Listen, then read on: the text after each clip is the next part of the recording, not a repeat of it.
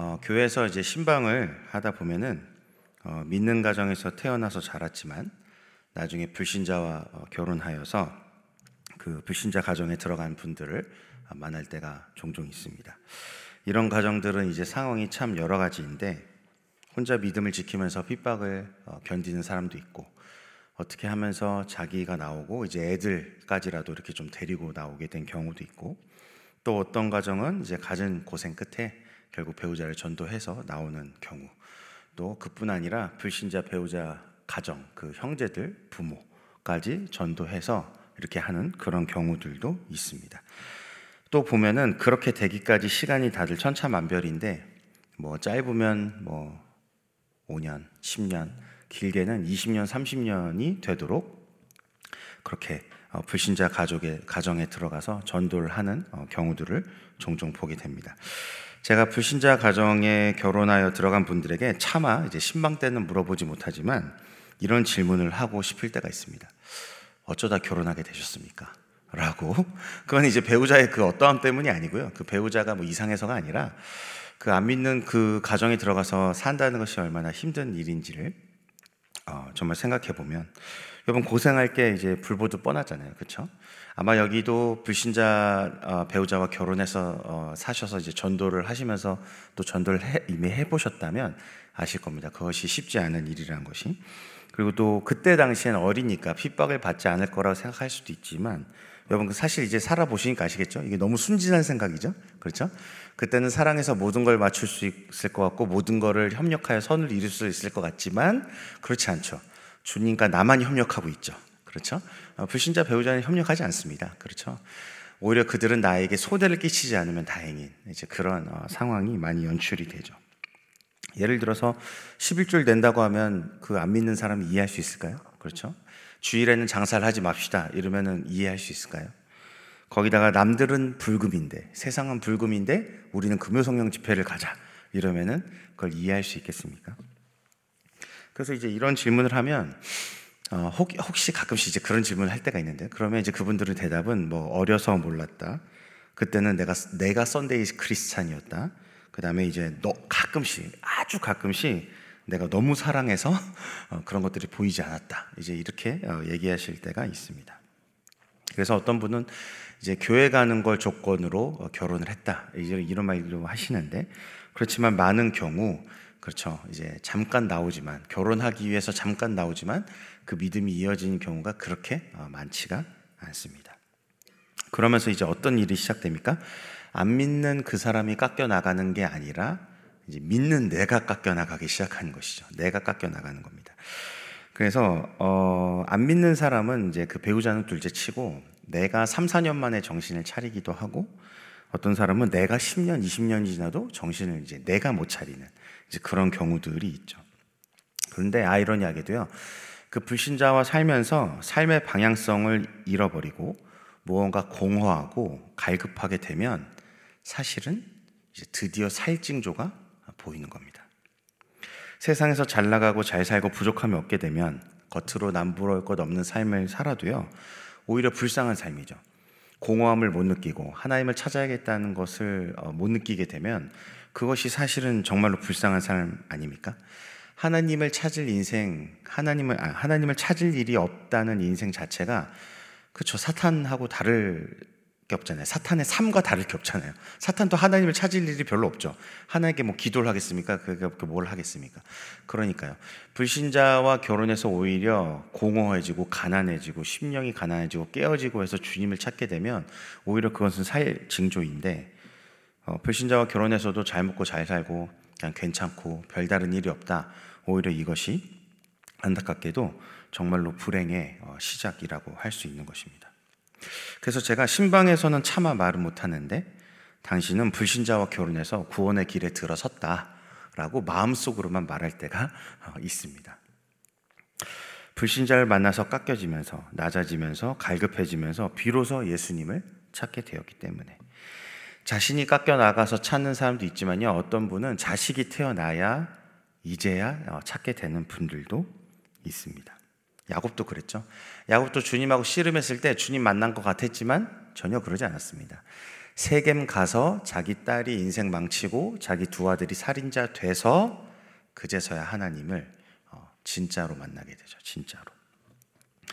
그래서 여러분 만약에 그 불신자 가족이 정말로 고래 심줄 같이 즐기고 특히 이제 배우자가 아주 강팍하다 내가 볼 때 정말 칠호국에 나오는 바로와 같다 이렇게 느껴지신다면 사실은 아이러니하게도 그 정도는 돼야 어, 내가 깎인다는 겁니다. 그 정도는 돼야 그 정도의 채찍은 있어야 아 내가 이게 하나님의 말씀이 들리는 게 되는구나라고 생각하시면 됩니다. 제가 이 설교 처음부터 이런 얘기를 하는 것은 왜 불신자랑 결혼했냐 그걸 따지기 위함이 아니고요. 오히려 하나님의 선택이 바로 당신이었다 라는 것을 어, 말하기 위해서입니다. 오늘 본문을 보시면 오늘 본문 이 시편 87편은 매우 짧습니다. 매우. 여러분 시온으로부터 하나님의 구원이 온 세상으로 퍼져갈 것을 이 예언하는 아주 놀라운 시편인데요. 실제로 그랬죠. 왜냐하면 예수님께서 이스라엘에서 나셨죠. 그렇죠? 그리고 나중에 예수님께서 이제 그 제자 제자들을 불러 모아서 제자 훈련을 하시고 3년간의 어, 그런 공생의 사역을 마치시고 이제 십자가에 달리시고 부활하셔서 이제 제자들을 다시 만나시고 승천하시고 이제 그 모든 과정이 끝나고 나서 이제 제자들이 어, 성령 받기를 기다리잖아요. 사도행전에 보면은 그런데 그 제자들의 부르심은 어디였냐면 여러분 너무나 잘 아시다시피 사도행전 1장 8절이 말하듯이 너에게 성령이 임하시면 너희가 권능을 받고 어떻게 온 유대와 사마리아 땅 끝까지죠. 예. 온 유대와 사마리아 땅 끝까지가 애초에 하나님의 어, 부르심이었다는 겁니다. 예수님이 단순히 너희들 예루살렘에서 부름 받았고 선택받았으니까 이스라엘이 끝이다가 아니라 거기서 시작해서 어디까지? 땅 끝까지. 마태복음 28장 18절에서 20절도 마찬가지죠. 예수님께서 뭐라고 말씀하십니까? 내가 세상 끝날까지 너희와 함께 할 건데 너희는 어떻게 해라? 가라. 가라. 모든 민족에게 가라. 그래서 애초에 하나님이 생각하고 계셨던 것은 이스라엘 자체만이 아니라 열방, 땅 끝까지를 생각하고 계셨다는 것입니다. 근데 왜 하필 하나님이 이스라엘에서 시작을 하셨을까요? 이제 그거는 사실 오늘 본문의 주제가 아니어서 어, 자세히 얘기를 할, 할 이유는 없지만 아니 할 시간은 없지만 다만 한 가지만 우리가 오늘 본문을 통해서 보게 되는 것은 한 가지를 알게 되는데 그것이 무엇이냐면 바로 하나님의 주권적 선택이라는 것입니다. 여러분 1절을 보십시오. 하나님의 터전이 성산에 있다. 여러분 이 성산은 당연히 이제 예루살렘을 말합니다. 문맥상. 그럼 예루살렘이 왜 성산이냐?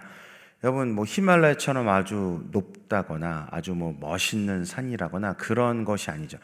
아마 성지순례를 갔다 오신 분들은 아실 것입니다. 저도 안 가봤지만 사진으로만 많이 봤는데 어, 보니까요 그렇게 막 대단한 뭐 물론 아름답죠. 그런데 아주 막 어, 세계 전령이라고 하는 데랑 비교해 보면 그렇게 막 대단해 보이지는 않습니다. 겉보기에는 어, 예루살렘이 성산이 된 이유는 어떤 그런 그런 겉으로 나타나는 외향적인 모습이 아니라 뭐 때문에 하나님의 선택이었다는 것입니다. 2절을 봐도요. 여호와께서 야곱의 모든 거처보다 시온의 문들을 사랑하신다. 여러분 야곱의 모든 거처가 말하는 것은 무엇이냐면 이스라엘 자손들이 사는 이 이스라엘 전체 지역을 말합니다. 여호와께서 이스라엘 전체 지역보다 어디를 사랑하신다고요? 시온의 문들. 이 예루살렘에 보면 성문이 10개가 있는데 그 10개의 문들을 사랑하신다. 여러분 사는 지역보다 문 예루살렘 지역도 아니고 예루살렘의 문 그게 더 낫다라고 사랑하신다고 하나님이 말씀하신다는 것입니다. 이것도요 예루살렘이 특별히 뛰어나서입니까? 아니죠. 아닙니다. 오직 하나님의 선택이라는 것입니다. 3절을 봐도요. 예루살렘을 하나님의 성이라 부르면서 이제 영광스럽다라고 얘기합니다. 여러분 이유는 마찬가지겠죠? 예루살렘이 대단해서 영광스러운 것입니까? 그것이 아니죠. 하나님께서 거기에 언약궤를 두셨기 때문에 예루살렘이 어, 영광스럽다라고 칭찬을 받는 것이죠. 바로 하나님의 선택 때문이라는 것입니다. 그래서 사실은 오늘 본문 1절에서 3절을 보면 겉으로는 예루살렘을 노래하고 있는 것 같지만 사실은 거기에 숨겨진 아주 중요한 주제가 무엇이냐면 어, 바로 하나님의 특별한 주권적 선택. 이 있다라는 것입니다. 그들이 사랑받을 만 해서가 아니라 하나님의 선택으로 사랑을 받는다는 것입니다. 그러면 본문 4절에서 7절을 보면 여러분 거기에 보면 이제 열방에 대한 얘기가 나오는데요. 우리 4절, 4절을 한번 다 같이 읽어 볼까요? 오늘 본문 4절. 나는 라합과 바벨론이 나를 아는 자 중에 있다 말하리라. 보라 블레셋과 두로와 구스여 이것들도 거기서 났다 하리로다. 여기서 이제 라합은 어, 그 여호수아서에 나오는 기생 라합이 아니고요. 이사야 30장 7절을 보면 내가 애굽을 가만히 앉은 라합이라 일컬었다라고 말합니다. 그러니까 이제 애굽입니다. 애굽. 그러니까 애굽과 바벨론이 나 여기 하나님이죠. 하나님을 아는 자 중에 있다 말하리라. 보라 블레셋과 두루와 구스여 이것들도 거기 이제 거기가 문맥상 예루살렘이거든요. 예루살렘에서 났다 하리로다 이렇게 말씀하시는 겁니다. 여러분 애국과 바벨론 여러분 잘 아시겠지만 이스라엘을 억압했던 대표적인 나라들입니다. 그리고 두로와 구스와 그 다음에 블레셋도요 역시 이방 나라죠. 뭐 어, 두로는 말할 것도 없는 그 바알 신앙의 중심지, 우상 숭배의 중심지였고 블레셋은 이스라엘과 전쟁을 많이 했던 그런 나, 라들이고 다 이스라엘과 관계가 그닥 좋을 게 없는 어, 나라들인데 그들이 하나님을 아는 나라로 기록해 주겠다라고 하나님 말씀하십니다. 그리고 그들이 어디서 태어났다? 예루살렘에서 태어났다라고 해 주시겠다는 겁니다. 이게 도대체 무슨 일일까요? 실제로 이스라엘 역사 때 그 나라들에게 그런 일이 일어났었던가요? 뭐 잠깐 잠깐 이렇게 뭐 이스라엘과 관계가 좋고 그런 일들은 있었을지 모르지만요. 그들이 어, 하나님을 아는 나라라고 말하기에는 그렇죠. 이스라엘들도 그 우상 숭배 때문에 오락가락 했잖아요. 그런데 하물며 그 이방 나라들이 그런 하나님을 아는 나라가 되었다는 것은 사실은 어, 이스라엘의 시대에는 어, 보기 어려웠던 일들이죠. 근데 그렇게 하신다. 어떻게 이것이 가능해졌을까요? 그것이 가능한 이유는 결국 무엇입니까? 누군가가 어, 복음을 들고 전하러 갔기 어, 때문이죠. 누군가 하나님의 도구가 되어서 사용을 받은 것입니다. 누군가가 하나님의 입이 되고, 누군가가 하나님의 손길이 되고, 누군가 하나님의 발걸음이 되어서 복음을 전했다는 것이죠. 여러분 복음을 전해 보셨으면 아실 것입니다. 불신자를 어떻게든 교회에 데려와 보려고 어, 노력을 해봤다면 우리가 알게 되는데 그것은 우리가 대단해서 복음이 전해진 게 아니고 무엇입니까? 하나님의 은혜라는 것이죠. 그 사람이 복음을 받아들였다면 그것은 어, 나의 어떠한 나의 뭐 속된 말로 말빨 뭐 이런 게 아니고 나의 어떠한 그런 것이 아니고 정말로 하나님의 은혜가 정말 나도 이해가 안 될 정도로 왜 이 사람한테 임해가지고 어떻게 이런 말을 듣고 같이 교회 갈 생각을 하지? 이 사람이 그런 생각이 들 정도로 하나님의 이해할 수 없는 은혜라는 것이죠. 그래서 오늘 본문처럼요, 어, 이 사람 저 사람이 거기서 났다, 시온에서 났다. 민족들을 등록하시고 그 수를 세시는 하나님께서 이 사람이 시온에서 났다 라고 말씀을 하신다는 것입니다. 그러니까 복음을 전하면서 우리가 그러한 예루살렘이 받았던 영예를 우리도 받게 된다라고 말씀하시는 것이죠. 여러분 우리가 하나님의 은혜로 구원을 받았다고 고백하잖아요. 우리가 대단해서 구원을 받았다. 우리의 행위가 대단해서 어떠함이 있어서가 아니라 오직 은혜라고 말하지 않습니까? 그래서 우리는 무익한 종이라고 고백하고 우리가 마땅히 할 일을 했을 뿐이라고 주님께 고백할 뿐인데 그럼에도 불구하고 주님께서 어떻게 하신다고요? 우리를 칭찬하시고 세워 주시더라는 것입니다. 오늘 예루살렘이 받았던 칭찬처럼 그러한 하나님의 은혜가 있더라는 것입니다. 저는 설교를 오늘 시작하면서 어쩌다가 불신자와 결혼하여 고생하는 그리스도인들에 대한 얘기를 조금 했었습니다. 아마 어떤 분은 지금도 아주 힘겹고 고생하고 핍박받고 어, 여러 일이 있을지 어, 모르겠습니다. 그러나 감히 힘을 내시라고 말씀드리고 어, 싶습니다.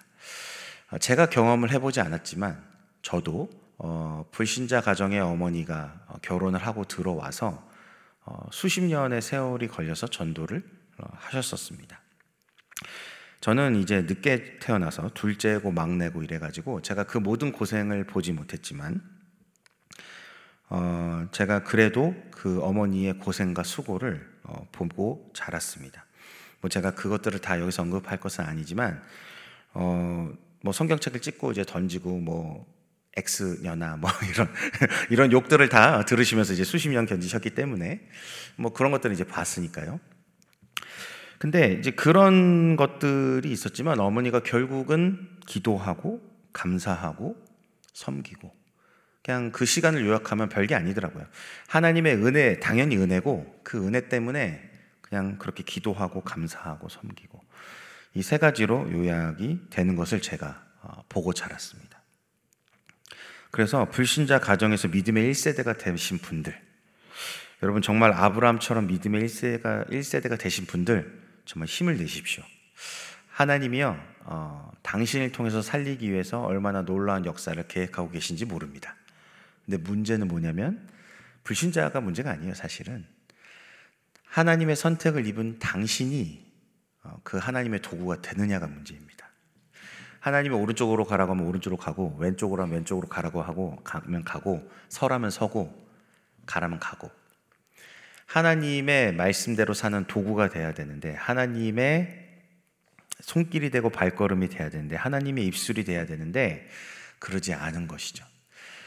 그냥 나대로 사는 것. 하나님의 은혜를 받았고 하나님의 선택을 받았다고 하지만 그냥 나대로 사는 것. 그러니까요. 불신자가 사실 문제가 아닌 것이에요. 하나님은. 너만 하나님의 도구가 되면 하나님의 놀라운 능력을 나타낼 수 있다. 하나님이 이스라엘한테 기대하신 게 무엇입니까? 이스라엘이 대단해지고 높아지는 게 아니었어요. 그렇죠?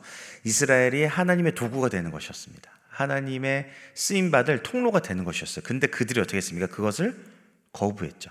그들이 하나님을 섬기고 하나님을 사랑하고 하나님만을 높이고 하나님만을 예배하는 것을 거부하고 우상숭배에 빠지니까요. 자기 욕심에 빠지니까요. 그렇죠? 그런 도구됨이란 건 온데간데도 없고 이제 그냥 그렇게 자기대로 세상대로 살다가 그렇게 어려움을 어, 겪게 되는 것이죠. 여기 혹시 그런 어, 믿음의 1세대신 분들이 있으시다면 여러분을 삶을 통해서 불신자 가족이 돌아오게 되길 기도합니다. 오늘 본문 4절이 말했듯이 라합과 바벨론 정말 이스라엘을 그렇게 핍박하고 약탈하고 갈취하고 힘들게 했던 그 애국과 바벨론에서도 구원의 역사가 나타난다고 말하지 않습니까? 그 사람에게도 여러분의 그 애국과 바벨로 같은 그 사람에게도 그런 구원의 역사가 나타날 줄 믿습니다. 구원의 도구로 우리가 선택받았다는 것을 믿으시기 바랍니다. 그렇게 된다면 우리가 그런 하나님의 도구가 된다면 오늘 본문 5절에서 7절에서 나오는 칭찬이 바로 우리에 대한 칭찬이 될 줄 믿습니다. 이제 말씀을 정리하면서 우리 출애굽기 19장 4절에서 6절을 한번 읽어 보겠습니다. 출애굽기 19장 4절 6절. 내가 애굽 사람에게 어떻게 행하였음과 내가 어떻게 독수리 날개로 너희를 업어 내게로 인도하였음을 너희가 보았느니라.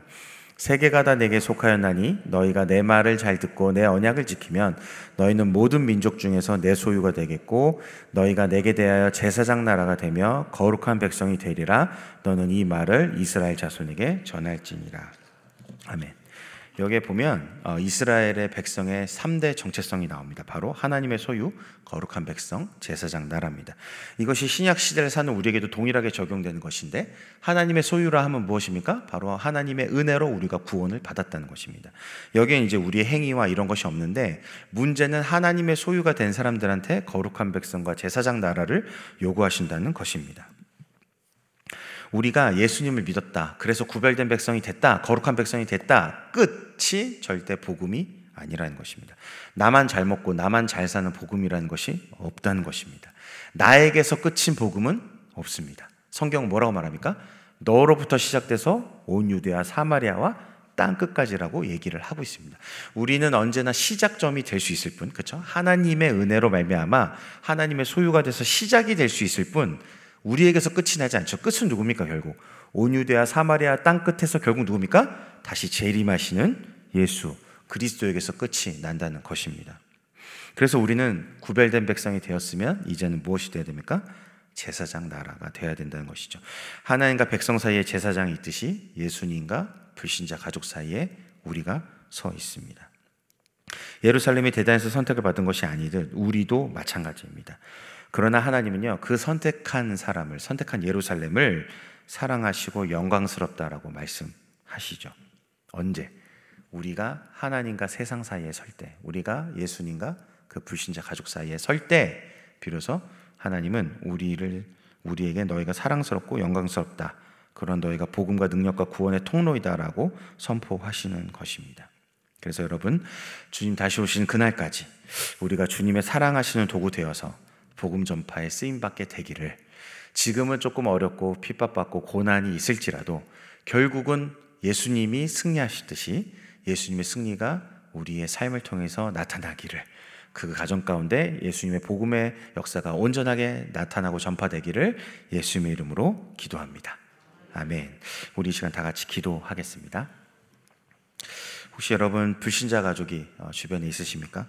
주변에 전도해야 될 어, 불신자들이 또 있으십니까? 하나님께서 그들을 위해서 우리를 어, 선택하셨습니다. 우리가 대단해서가 아니라 우리가 대단하지 않은 걸 아시고 선택을 하셨습니다. 왜냐하면 그래야 우리가 더욱더 주님을 찾게 되니까. 더욱더 주님의 능력과 은혜를 구하게 되고 더욱더 기도의 자리에 나가게 되고 우리가 더욱더 감사함으로 예배를 드리게 되고 주님이 주신 기쁨과 평안이 아니고서는 세상의 것으로는 채워지지 않는 사람들이 될 것을 아시기 때문에 대단치 않은 우리를 통해서 하나님의 일을 하시겠다라고 말씀하시는 것입니다. 그래서 이 새벽에 우리 다 같이 구합시다. 주님의 은혜와 능력이 필요합니다. 주님 지혜가 필요합니다. 주님 용기가 필요합니다. 담대함을 주시옵소서.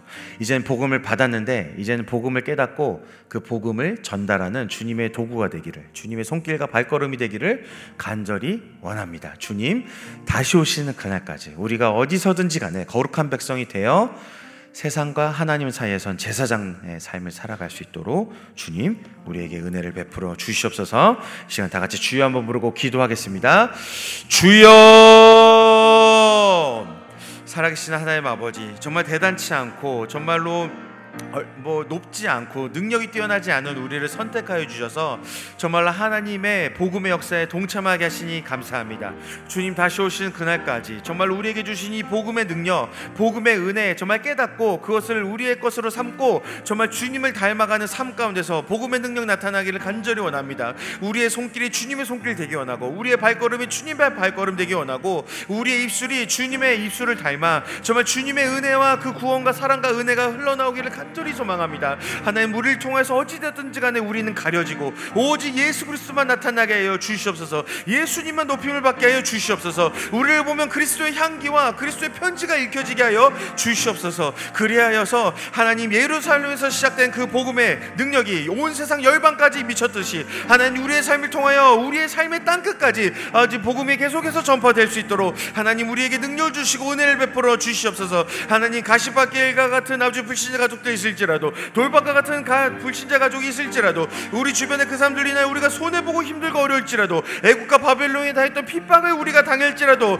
하나님 우리가 감사와 기쁨으로 아버지 섬길 수 있기를 간절히 소망합니다. 우리를 통해서 복음의 능력 나타나기를 간절히 소망합니다. 예수 그리스도의 복음의 능력이 구원의 능력이 나타나기를 간절히 소망합니다. 주님 은혜를 베풀어 주시옵소서. 견디림을 주시옵시고 기쁨을 주시고 감사를 주셔서 예수님께서 구원받을 한 사람 한 사람 생각하시면서 그 십자가에서 참아내셨던 것처럼 우리도 십자가에서 그 구원의 기쁨을 생각하며 감당하고 참고 인내하는 놀라운 능력이 나타나길 원하오니 오 하나님 날마다 나는 죽고 예수만 사는 능력 나타나게 하여 주시옵소서. 우리를 통해서 어찌됐든지 간에 예수 예수 예수 영생 천국 나타나는 역사 보여진 역사 있게 하여 주시옵소서. 오 하나님 주님만을 간절히 사모합니다 하나님 오늘 이 새벽에도 목마르고 갈급한 심령으로 나왔습니다. 주님, 우리 삶 가운데 하나님의 응답 있게 하여 주시옵소서. 하나님의 나라를 먼저 구합니다. 그 의를 구합니다. 주님의 뜻이 하늘에서 이루어진 것처럼 우리의 삶을 통해 우리의 기도를 통해 이 땅에서 이루어진 역사 경험하게 하여 주시옵소서. 주님 우리에게 은혜를 베풀어 주시사 우리에게 지혜와 능력을 주셔서 불신자 가족들에게도 복음을 전할 수 있도록 담대함을 주시옵시고 여기 특별히 믿음의 1세대들 정말 가정의 아브라함들 축복하여 주셔서 계속해서 믿음의 길을 가며 예배의 삶 살아갈 수 있도록 힘과 능력 더하여 주시옵소서. 온전한 기도와 감사와 섬김으로 복음 전하고 예수 나타내도록 은혜 베풀어 주시옵소서. 살아계신 예수님 이름으로 기도합니다. 아멘. 주여, 주여, 주여. 아브라함 같은 믿음의 세대들 기억하시고 축복하여 주셔서 하나님 그들이 포기하지 아니하고 낙심치 아니하고 감사로 이 모든 일 감당할 수 있도록 은혜 베풀어 주시옵소서. 계속해서 복음의 삶을 살아갈 수 있도록 예수님 닮은 섬김의 삶 살아갈 수 있도록 손해보고 핍박받고 어박받을지라도 그 가운데 온전히 하늘을 향하여 우리의 시선을 하나님께 두고 언젠가 주님이 이루어주실 그 구원의 역사 복음의 능력을 아버지 간절히 소망하며 살아갈 수 있기를 간절히 소망하오니 주님 그 마음을 위로하여 주시고 그 마음을 아버지 주님께서 굳건하게 세워주시고 아버지 견고한 반석 위에 두게 하사 온전히 믿음의 삶 살아갈 수 있도록 예배의 삶 살아갈 수 있도록 주님이 새벽에 축복하여 주시옵소서